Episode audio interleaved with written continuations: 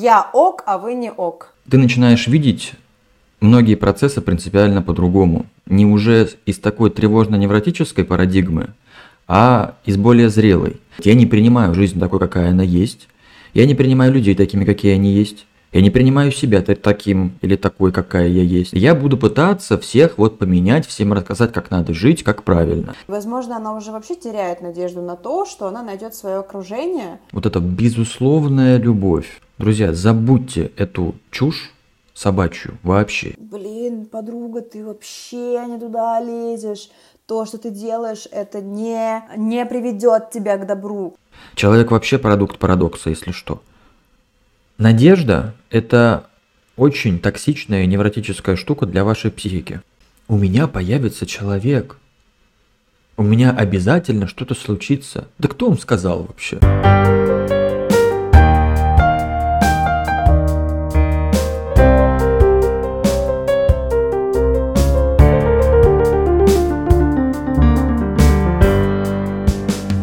Ну что, мы здесь. Всем привет. Все на связи. Антон, Hello. Доброе утро, Анна, и доброго времени суток всем, кто будет нас слушать в записи. Привет, друзья. Прошлый наш выпуск был посвящен тому, что мы э, обсуждали очень важную фигуру, важную роль терапии в жизни человека. Мне казалось, что это нужно всем, мы пришли к тому, что это нужно не всем.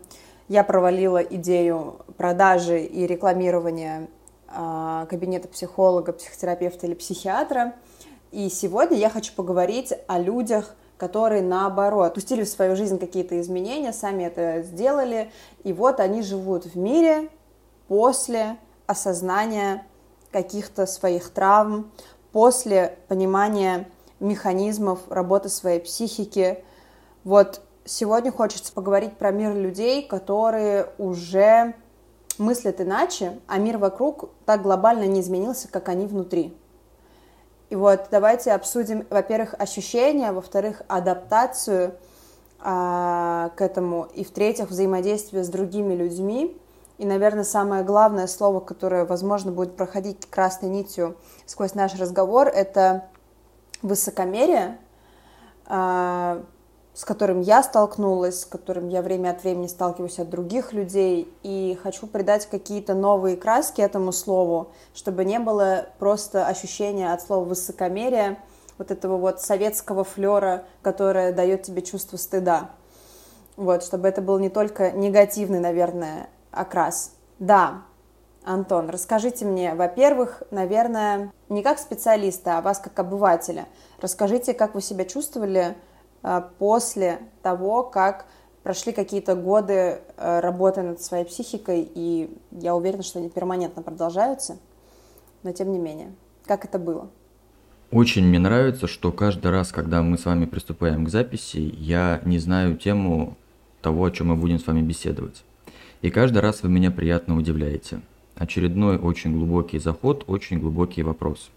Потому что вопрос этот актуальны для большого количества людей, и это тоже определенный кризисный этап для психики, для адаптации к новым осознаниям и к тому, как вообще во всем этом невротическом бульоне дальше продолжать функционировать. Почему это действительно проблема? Потому что, вот давайте начнем с такого тезиса. Сейчас многие, возможно, будут удивлены, но мы все с вами, независимо от стран, независимо от э, общества, в котором вы живете, живем в очень невротической среде. Вот как аксиома. Вот это очень важно понимать. И человек, который выходит в определенный уровень эмоциональной зрелости, сталкивается с, мягко говоря, дискомфортом от того, что ты начинаешь видеть многие процессы принципиально по-другому. Не уже из такой тревожно-невротической парадигмы, а из более зрелой. И почему становится для многих людей это кризисом? Потому что очень многие фундаментальные вещи, которым нас обучают с самого детства, которые дальше поддерживаются в детских садах, в яслях, в школе и так далее, то есть поддерживаются обществом, они очень сильно извращены и невротизированы. И начинать стоит с самых вообще вот фундаментальных вещей, таких как любовь, забота, поддержка и так далее. И вот когда ты из такой более зрелой позиции на все это смотришь, конечно, первично ты приходишь в такой ужас. То есть, а что, действительно все вот так поставлено с ног на голову? И в чем сила зрелого человека? В том, что зрелый человек перестает, не воспри... перестает воспринимать мир из такой, из очень однобокой парадигмы, из такого очень туннельного зрения. Вот зрелый человек смотрит на это на все и говорит, да, окей, ну вот я с этим согласен. Вот мир вот такой. Но мой мир в целом, да, это там определенные 20, 30, 50 человек, с которыми я контактирую. Вот этот свой мир я могу как-то простроить, как мне будет более полезно, э, весело и интересно. И вот человек, который пытается изменить мир, только поймите меня правильно, это значит, что я считаю, что ничего делать не надо, и занять нужно пози- пассивную позицию, он перестает, в принципе, с миром воевать. Потому что вот невротик, а тревожный человек, он находится в постоянной борьбе с миром и с жизнью вообще. Он говорит внутренне, если бы мог себе сформулировать, я не принимаю жизнь такой, какая она есть, я не принимаю людей такими, какие они есть, я не принимаю себя таким или такой, какая я есть, и при этом я не готов еще над собой работать. Я буду пытаться всех вот поменять, всем рассказать, как надо жить, как правильно. Вот человек, который этот кризис прошел, последнее, чем он будет заниматься, это пытаться рассказывать людям, как надо жить. И да, это поначалу бывает тяжело. Вот почему многие психологи, есть такой определенный прямо синдром, потому что я работаю с профессиональными психологами, многие начинающие этим грешат. Вот у них складывается впечатление, что теперь-то они все знают, и вот теперь и соседа мы научим жить, и супруга, и друзей, и всех остальных. Это такая очень первичная, знаете, э, про проверка на вшивость. При этом это не значит, что надо сидеть на месте и вообще ничего как-то не влиять вообще на него. Потому что, знаете, есть большая разница влиять на процессы, управлять ими и пытаться вот так вот тотально все изменить. То есть я четко понимаю, что я вот эту невротизацию общемировую не изменю, потому что это гигантские есть процессы. Они даже, я даже скажу в определенной степени, как бы странно ни прозвучало, эволюционные, социальные. Потому что, я сейчас, может быть, страшную вещь скажу для многих людей, как-то у нас прям, знаете, такой сегодня э, такой саспенс нагнетается с самого начала. Но самые зрелые общества, самые, не люблю это слово здоровые, но чтобы вы понимали, о чем я говорю, это общества элитарные. А элитарные общества, они всегда, это всегда меньшинство социальное. Вот и все. Если вы считаете, что зрелых людей на нашем земном шаре больше, чем людей с собой вообще не дружащих и не понимающих себя, то это не так. Зрелых людей подавляющее меньшинство. И это нормально. Да, я думаю, что это нормально хотя бы потому, что а, психика, мозг человека, психология как наука существует слишком мало, чтобы вообще ну, мозг человека изучается очень мало, и в это вкладывается очень много очень мало бюджета э, государственного и так далее. Эта часть науки вообще одна из последних, чем занимаются, судя по тому, что я читала. Сама психология слишком молодая наука, чтобы быть очень глубоко, чтобы быть очень глубоко в сознании, и чтобы это было такой же бытовой вещью, как понимание гравитации. В том числе. Но, знаете, я как-то вот э, недавно, кстати, об этом размышлял. И мы с коллегами об этом периодически беседуем. И есть какой-то такой механизм, он как будто бы очень социальный, он как будто такой очень естественный. Сейчас я объясню, о чем я говорю. Какое-то вот есть ощущение, что общая температура по больнице среди вот в обществе, она всегда примерно одинаковая. Вот это вот, знаете, вот соотношение более-менее людей с собой дружащих и такого, знаете, при всем уважении, mm-hmm. такого невротика-обывателя – вот оно как будто бы всегда как-то саморегулируется. Поэтому как будто бы вот есть такой механизм, что вот если мы впрыскиваем, знаете, как, как вот как вакцину, какое-то количество эмоционально зрелых людей в общество, то потом происходит такая естественная опять стабилизация вот этих вот количественных показателей. Я надеюсь, э, мысль понятна. Ну да, но получается на самом деле действительно Я бы не хотела жить в идеальном мире. Я не представляю себе, чтобы э, все люди... Я выходила на улицу, чтобы у меня и продавец, и таксист, и э, прохожий мимо или проезжающий мимо на скейте э, парень были э, осознанными, понимающими, рефлексирующими и так далее. Вот хотите, хотите э, пожить в идеальном мире, я, правда, сейчас в кавычках говорю про идеальный мир, э, в мире осознанных людей, опять в кавычках, поезжайте на Балли, вы там увидите, что каждый второй осознанный, э, каждый третий медитирует, э, каждый четвертый дышит чакрами, Э, кто-то маткой, и вот они все такие осознанные, и все в идеальном каком-то пространстве живут. Но вы посмотрите, к чему приводит эта идеальность, и вы очень быстро поймете, что это очень далеко от какой-то более-менее объективной реальности. Грибным трипом, вот к чему это приводит. Ну, зачастую, да. Вы знаете, все эти рассказы про осознанность, мало кто действительно понимает, какой смысл вкладывает в этот термин. Хотя я против него на самом деле ничего не имею, но просто зачастую в обществе под осознанностью воспринимается какая-то просто эзотеризированность мышления, какое-то магическое мышление, которое... Какой-то сверхчеловек. Да. И вот э, у меня большой диссонанс по этому поводу. Вот. И вообще, знаете, вот про идеальность мира хочется поговорить. Она нужна только очень тревожному человеку. Вот эта концепция идеальности – это очень тревожная догматичная композиция – эмоционально зрелый человек абсолютно окей с тем, что мир не то что не идеален, он, он не может быть таковым в принципе. Потому что вся наша жизнь, она во многом циклична. У нее есть свои по разным областям спады и пиковые состояния. И это абсолютно нормально. Вся жизнь из этого состоит. У всего есть как минимум две стороны медали. И у и у серого есть как минимум 50 оттенков. А невротика тревожный человек пытается упихать невпихуемое, это терапевтический термин, вот это вот, э, пытаться свою идеальную, идеализированную, такую рафинированную концепцию мира подружить с реальностью. Естественно, это, это в 100% случаях заканчивается фиаско, заканчивается уже такими, знаете, депрессивными состояниями, ипохондриями, астениями и все, что с этим связано. Потому что это изначально нереализуемая задача. И люди ищут гипотетически идеальных людей, люди пытаются прийти гипотетически идеальным э, себе. Это тоже, кстати, очень, мягко говоря, нездоровая концепция.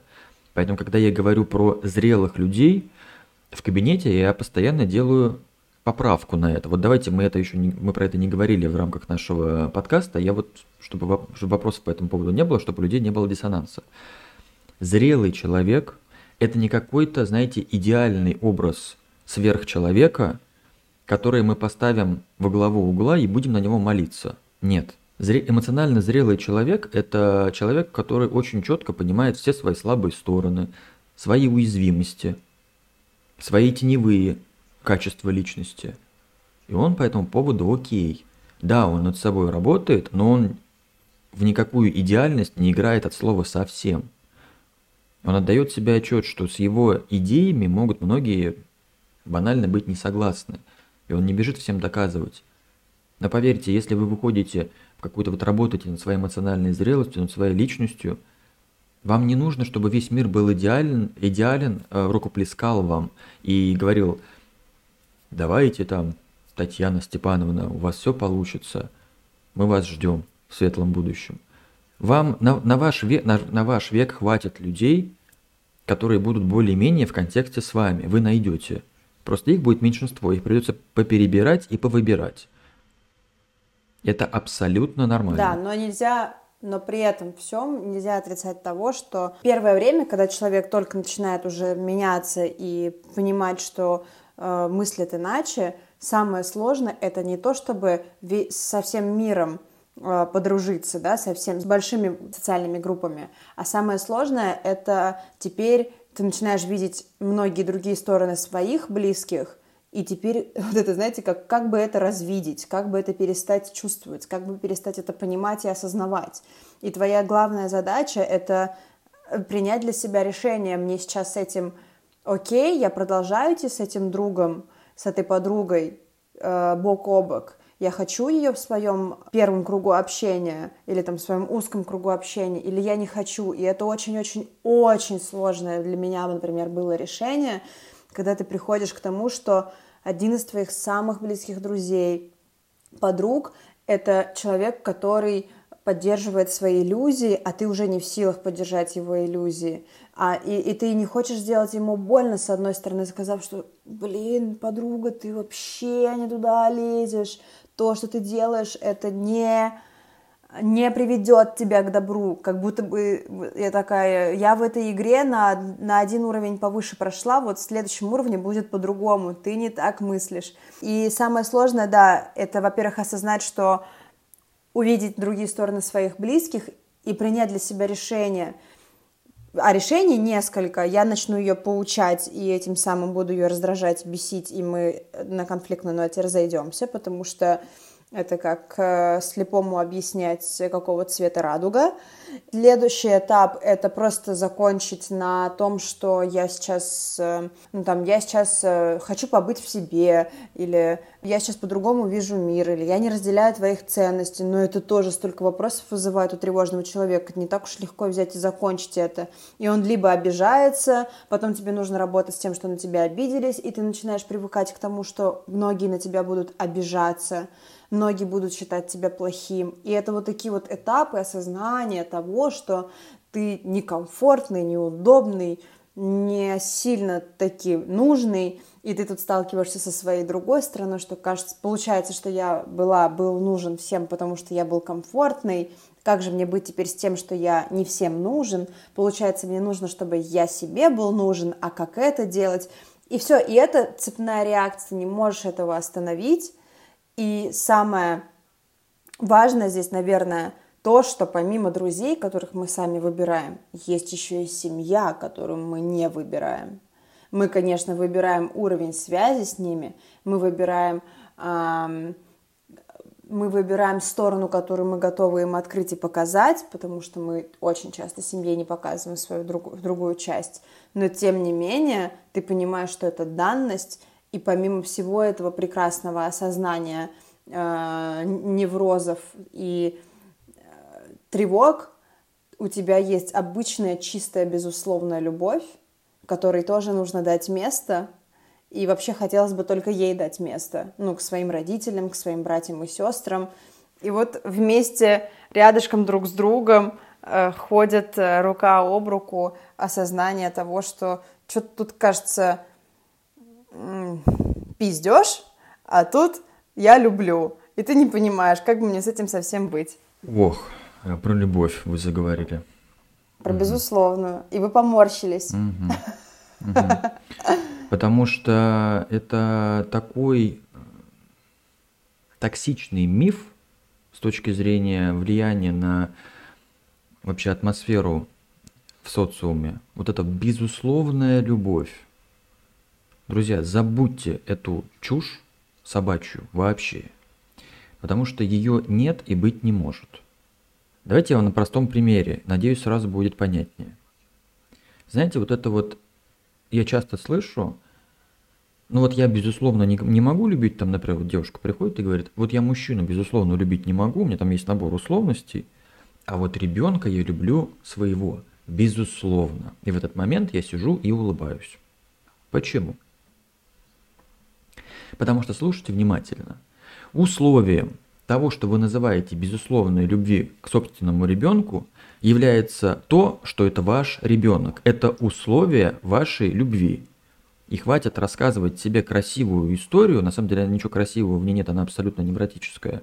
Это иллюзорная такая штука. Что у вас какая-то безусловная любовь к своему ребенку. Она очень условная. Потому что если бы она была безусловная, вы бы и соседского ревущего в 3 часа ночи ребенка любили бы так же, как своего. Но почему-то у вас это не так происходит, да? А иногда вы своего, знаете, не очень-то так это воспринимаете, когда он в 5 утра проснулся и начал вам рассказывать э, с криками, если бы он умел говорить, то как надо жить, но он пока вот только вот э, требует э, докорма. Хватит рассказывать себе про безусловную любовь. У нас у всего есть условия – мы всегда чем-то обмениваемся. Нет, я, наверное, ну, звучит чисто, звучит рационально. Мне нравится, я мне нравится, я беру это в оборот. Но, значит, наверное, я хочу тогда, давайте я по-другому назову.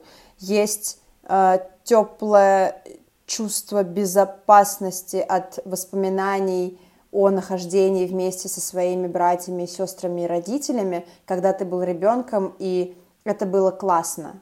И как будто бы тебя коробит, когда ты осознаешь, что твой э, родной человек, с которым ты вот такое прожил, такую, такую теплую такое теплое детство, выбирает себе, ну, просто другой путь жизни. И это процесс принятия, процесс принятия того, что ты, блин, ну ты и, и желаешь классному, но с другой стороны, кто сказал, что твое классное, это и для него классное. И это, э, для меня это был большой путь, признать, что люди, которых я люблю, по моему мнению, живущих несчастно, они счастливы в своем несчастье, и каждый вправе делать то, что хочет. Да, я очень хорошо вас понимаю, Анна. Я и, и сам это проходил лично, и огромное количество людей в терапии у меня это проходили, проходило.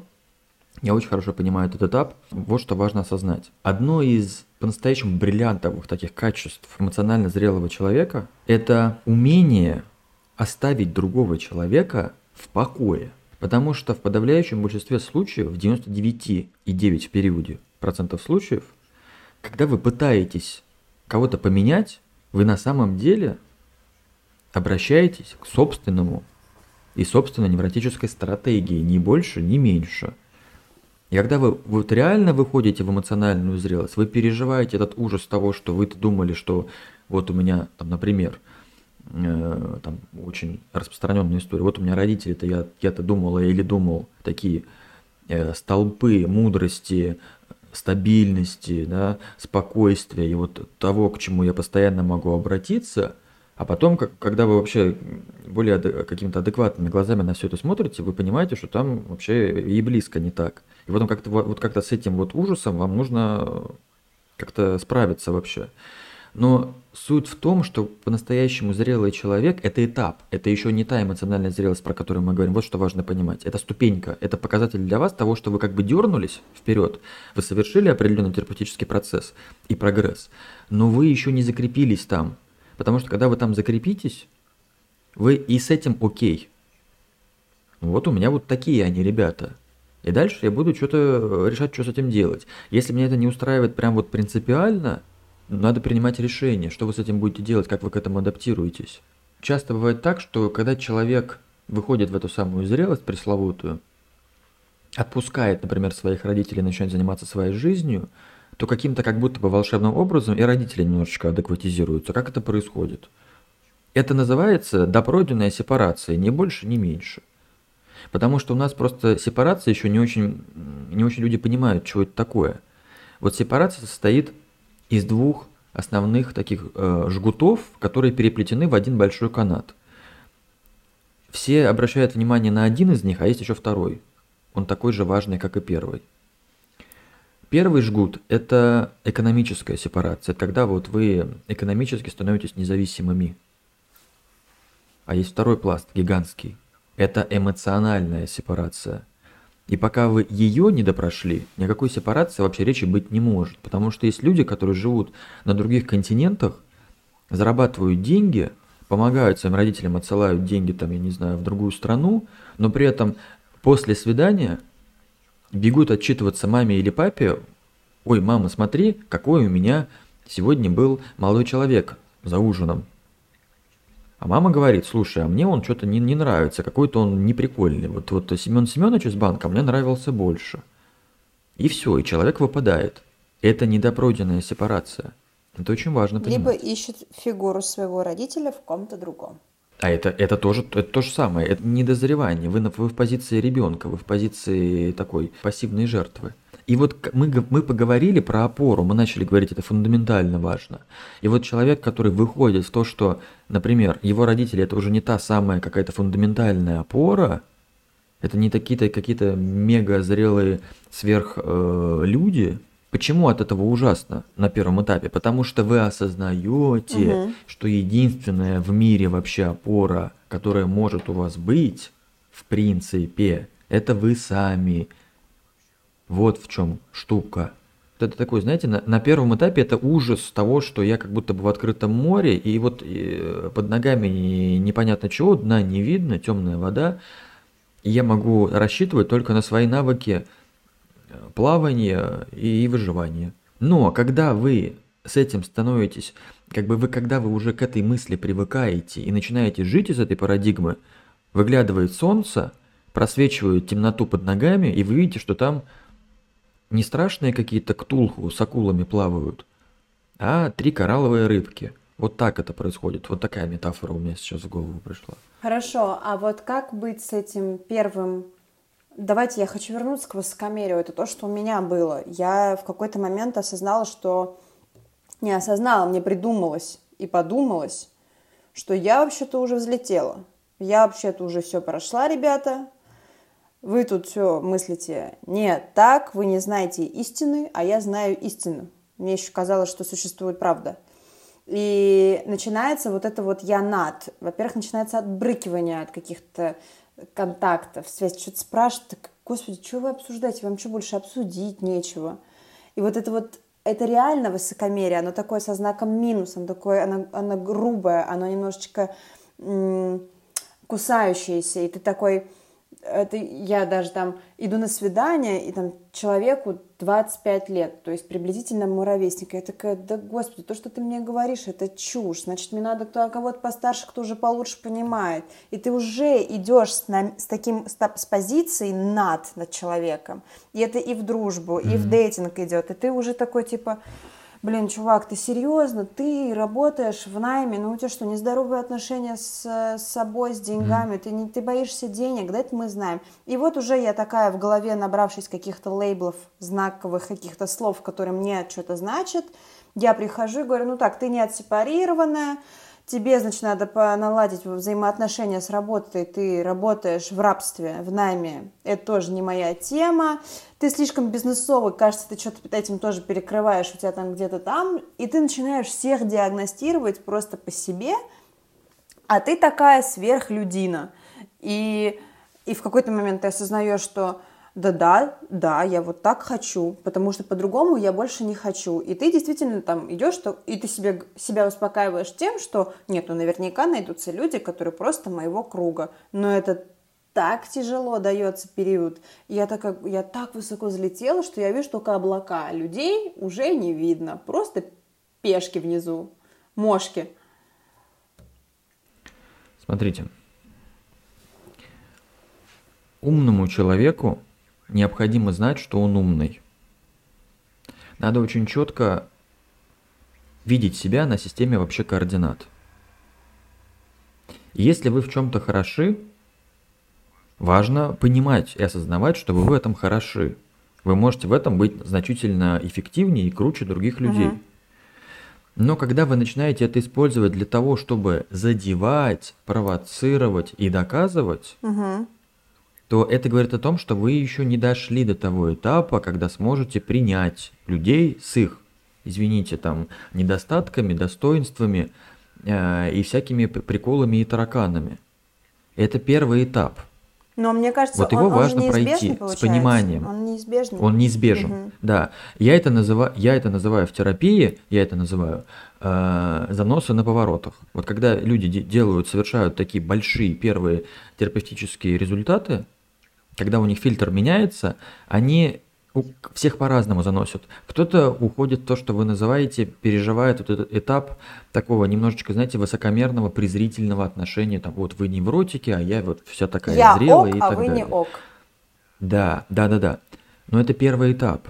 Его важно пройти с пониманием вообще того, что с вами происходит, угу.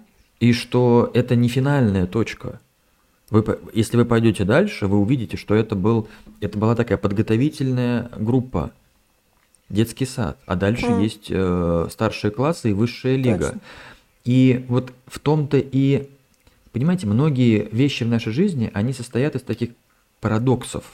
Это, это наша с вами реальность, парадоксы. Человек вообще продукт парадокса, если что. Объяснить? Да. Человек продукт ну, как, как вообще, как явление, продукт одного глобального конфликта. нашей природной части, эволюционной, и части социальной. И штука в том, что наша эволюционная часть, она значительно мощнее, чем социальная, потому что эволюция длилась, э, начиналась не вчера, а социум практически вчера начался по сравнению с эволюционными процессами. И вот, например, зрелый человек, он окей с этим конфликтом, он с ним, он из этого конфликта, он не говорит, что это не конфликт. Он говорит, да, это конфликт. Но это конфликт, на котором высекаются искры, за счет которых можно зажечь э, костер. Вот. А, поэтому вот что я из этого хочу, чтобы вы вытащили. Это, это действительно тяжкий момент. И я не побоюсь этого слова. Есть даже такое понятие э, в терапии, как вот этот вот э, процесс перехода, и он даже у некоторых людей связан с депрессивными состояниями. Настолько сложно бывает это, это осознать и продолжить свой, свой путь и терапевтический процесс. Когда вы увидели, например, что огромное количество связей, которые, которые вы простроили и которые у вас было простроено, дружеских, личных, э, там, э, в семье, э, деловых, каких-то еще – что они простроены по невротическому принципу. Чтобы, что если у вас был бы раньше выбор там не общаться с этим человеком, вы бы его сделали в эту сторону и так далее. И почему часто бывает так, что я вот в терапии зачастую я постоянно предупреждаю о побочных, так скажем, процессах и явлениях. Ну, как ко мне, когда приходит, например, пара, а я не занимаюсь тем, что называется семейной психотерапией, вот этой вот э, иллюзией терапии на самом деле, будет интересно, расскажу. Я их сразу заранее предупреждаю, что если вы сейчас, сейчас пойдете в терапевтический процесс в моем методе, то с очень высокой долей вероятности через два месяца вы на друг на друга посмотрите такими глазами, что, может быть, лучше и не надо сразу, может быть, пойдете отсюда – Найдете семейного психотерапевта, который вас помирит, который найдет консенсус в ваших отношениях. Вот э, Семен Семенович по, по четвергам не изменяет, а Анна Павловна по субботам. И вот вы уже как бы и как-то вот более-менее тут сошлись. И вот у вас уже все в порядке. Ну, с моей точки зрения, конечно, ничего общего с терапией это не имеет. И вот человек, который идет в реальную терапию с э, психологом, который не будет поддерживать его иллюзии, э, это этот человек обречен на определенный уровень дискомфорта. Я, кстати, об этом сразу говорю в консультации. Реальная терапия внутренняя, там бывают очень тяжкие моменты. Но поймите, при всем при этом оно того стоит. Но это может осознать только человек, который это А прошел и Б закрепился в новой парадигме. Так, это мы с вами уже начинаем продавать, это ощущение. Я не хочу ничего продавать. Я хочу, чтобы люди осознали и услышали, и, и у себя в голове уложили, что многие вещи, на которые они смотрели раньше, могут быть э, сильно, взгляд, взгляд на эти вещи может быть очень сильно изменен. Очень сильно, и мягко говоря вообще. И поэтому люди, которые э, достигают определенного терапевтического процесса и прогресса, и становятся зачастую неудобными для невротического общества, которое было у них простроено – Конечно, это естественный процесс. И если у вас были простроены невротические какие-то взаимоотношения, где, где вы с людьми общаетесь, потому что так надо, потому что так хочет сосед, там, или мама вам сказала, в, там, не знаю, в 10 лет, что вот я хочу, чтобы ты с этим мальчиком общалась. Будет полная перестройка этого всего.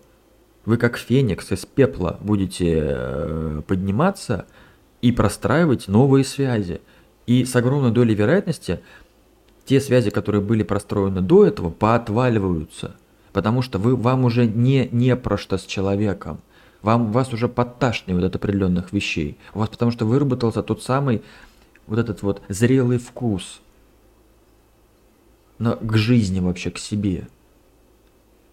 И вы уже не хотите есть э, бургеры из э, кое-чего и точки, а вы хотите э, сочного стейка со спаржей. Ну вот, вот просто вот. А там человек хочет э, травиться бургерами. Ну и что, и как, и как вам быть?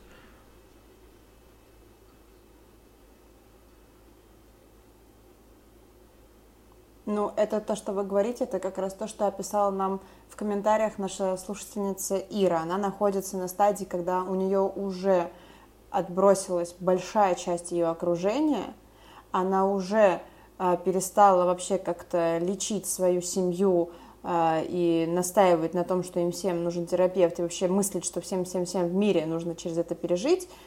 И она осталась в таком э, потерянном чуть-чуть, даже, вакуум, наверное, это да. не про потерянно, она осталась просто в пустоте, в пустоте, со- социальном вакууме, да, в котором на сегодняшний день, судя по тому, что она нам написала, у нее как будто бы уже даже и теря... Возможно, это такой социальный вакуум, который длится у нее уже не первый месяц, и, возможно, она уже вообще теряет надежду на то, что она найдет свое окружение, новое окружение, что те сменятся на других и так далее. И вот это, наверное, последняя стадия этого кризиса, когда, когда это уже так долго длится, уже столько людей перебираешь, а тебе все некомфортно, и все у тебя есть вот это вот ощущение, что...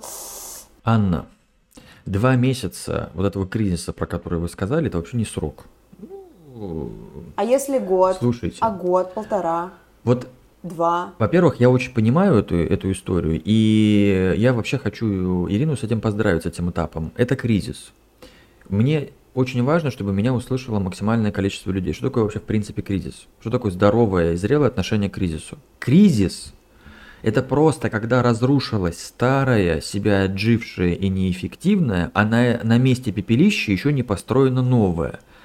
Вот это тот самый переходный этап и тот самый социальный вакуум. Но тревожный человек на это смотрит, как на...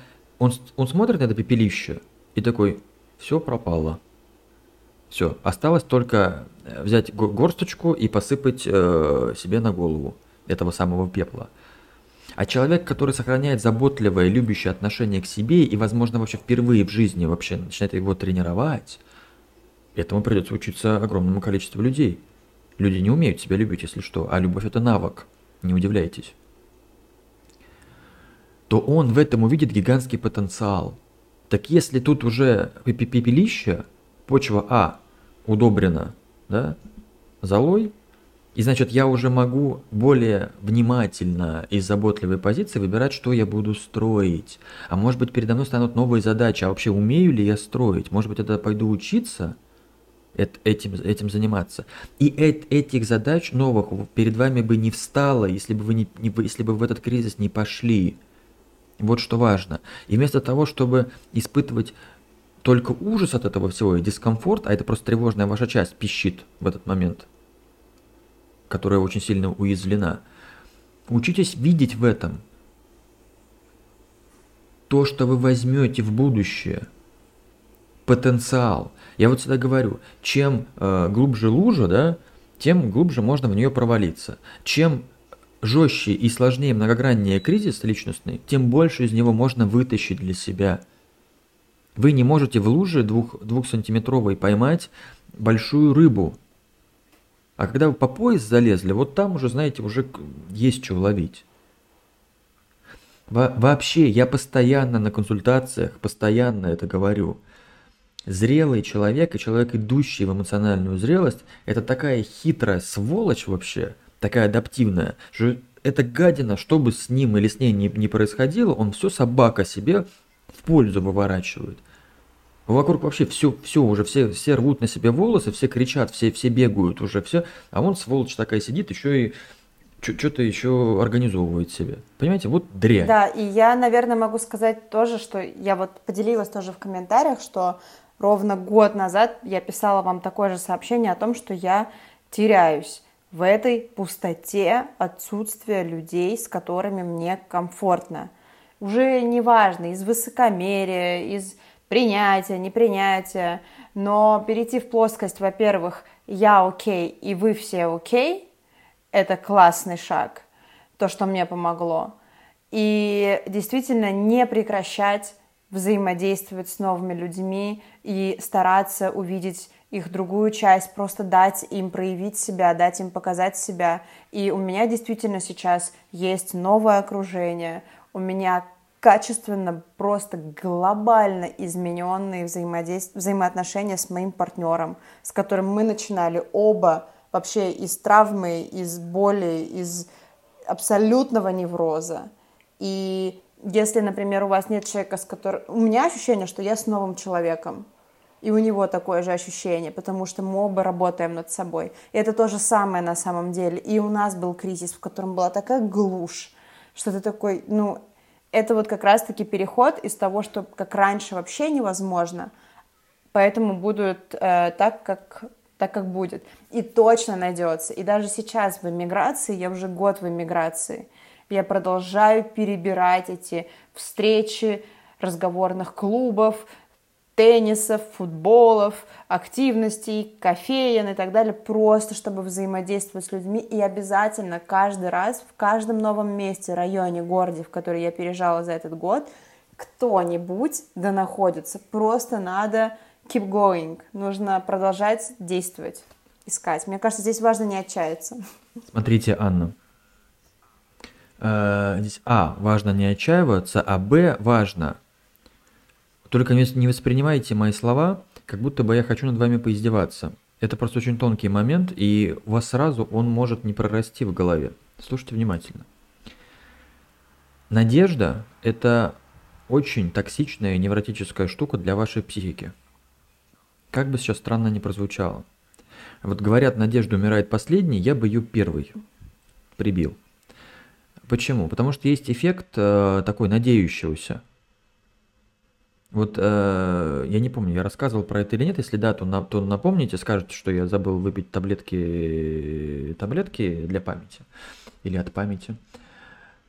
Вот я это рассказываю на примере группы людей, которая потерпела кораблекрушение где-нибудь э, на райских островах, где-нибудь там на Багамах. Вот выбираются на берег 20 человек – у них одна шлюпка, два ящика просека, оставшихся э, с яхты, какое-то количество протеиновых батончиков и 10 бутылок воды. Из, этих, из этой группы, если вертолет завтра не прилетит, а прилетит через месяц, например, да, их найдут, выживет там энное количество людей. И выживут именно те, как потом выясняется, которые вообще не очень надеялись на спасение – а что такое не надеялись? Они, они говорили себе, так, подождите, а если завтра за нами не приплывут, то надо что-то делать.